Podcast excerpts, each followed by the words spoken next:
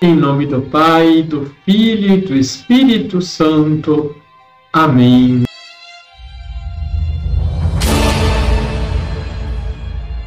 Olá, tudo bem com você? Desejo-lhe um santo domingo. Celebramos o primeiro domingo da Quaresma. E nesse domingo em especial, somos convidados a refletir que escolhas temos feito em nossas vidas e qual é o sentido de vida que elas nos oferecem. Um dos símbolos quaresmais muito forte é o deserto. Ele é um lugar de provação, porque não é fácil enfrentá-lo, mas também lugar do silêncio e da contemplação. Nesse tempo quaresmal, tente identificar os ruídos que estão no seu coração e que impedem você de ouvir a voz de Deus. Deixe o seu like, se inscreva aqui embaixo se você ainda não é inscrito, compartilhe. Liturgia diária. No Evangelho de Lucas, capítulo 4, versículos de 1 a 13, lidos nesse primeiro domingo da Quaresma, Jesus, cheio do Espírito Santo, voltou do Jordão e no deserto ele era guiado pelo Espírito. Ali foi tentado pelo diabo durante 40 dias. Nesse tempo, Jesus não se alimentou e sentiu fome. O diabo lhe sugere que transforme as pedras em pães. Jesus é firme e responde Deuteronômio, capítulo 8, versículo 3. Não só de pão vive o homem. O diabo, sem desistir, leva Jesus para um lugar alto. Ele mostra todos os reinos do mundo. Ele faz uma proposta como se fosse o Senhor das coisas. Se te prostrares diante de mim em adoração, tudo isso será seu. Jesus lhe responde, citando novamente o livro do Deuteronômio, capítulo 6, versículo 13. A Escritura diz, adorarás o Senhor teu Deus, e só a ele servirás.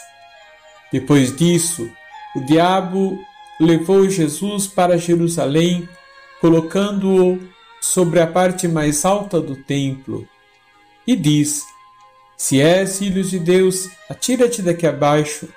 Ele continua agora citando a Escritura, o Salmo 90. Deus ordenará aos seus anjos, a teu respeito, que te guardem com cuidado. E mais ainda, eles te levantarão nas mãos para que não tropeces em alguma pedra. Jesus lhe responde citando o Deuteronômio, capítulo 6, versículo 16.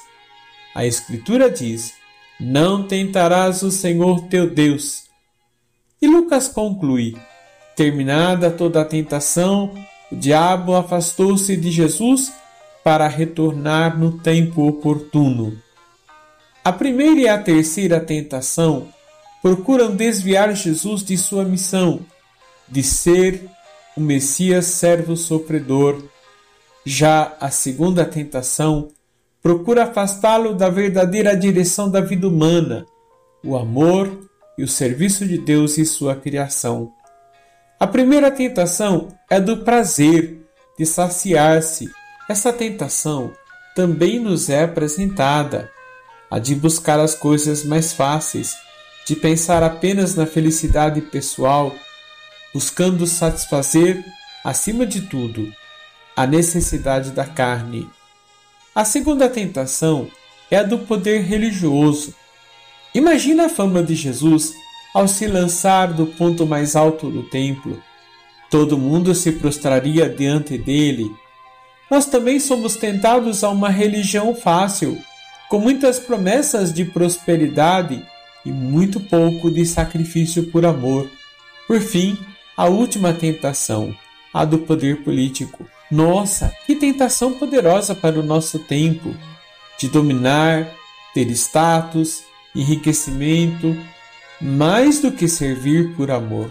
Todas essas tentações contradizem os valores do reino anunciado por Jesus, que se fundamenta no mandamento maior, o amor a Deus e o amor aos irmãos. Quando as nossas leis não refletem esse amor, a Deus e a pessoa humana se tornam destruidoras. Jesus, obediente, unido à vontade do Pai, amou-nos até o fim, até o esvaziar-se de si mesmo, sem renunciar à sua divindade, até a morte e morte de cruz. Amou-nos até o fim, e destruindo a morte por dentro, ressuscitou. Vamos rezar? Senhor, eu vos peço a graça de que neste mundo nada me seja mais precioso do que o vosso amor e o amor pelos irmãos. Dai-me o cuidado e a sensibilidade de perceber todas as oportunidades em que o diabo se aproxima de mim para tentar-me.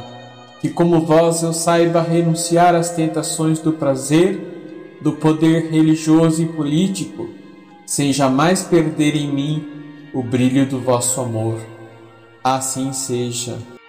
Abençoe-vos o Deus Todo-Poderoso, Pai, Filho e Espírito Santo. Amém.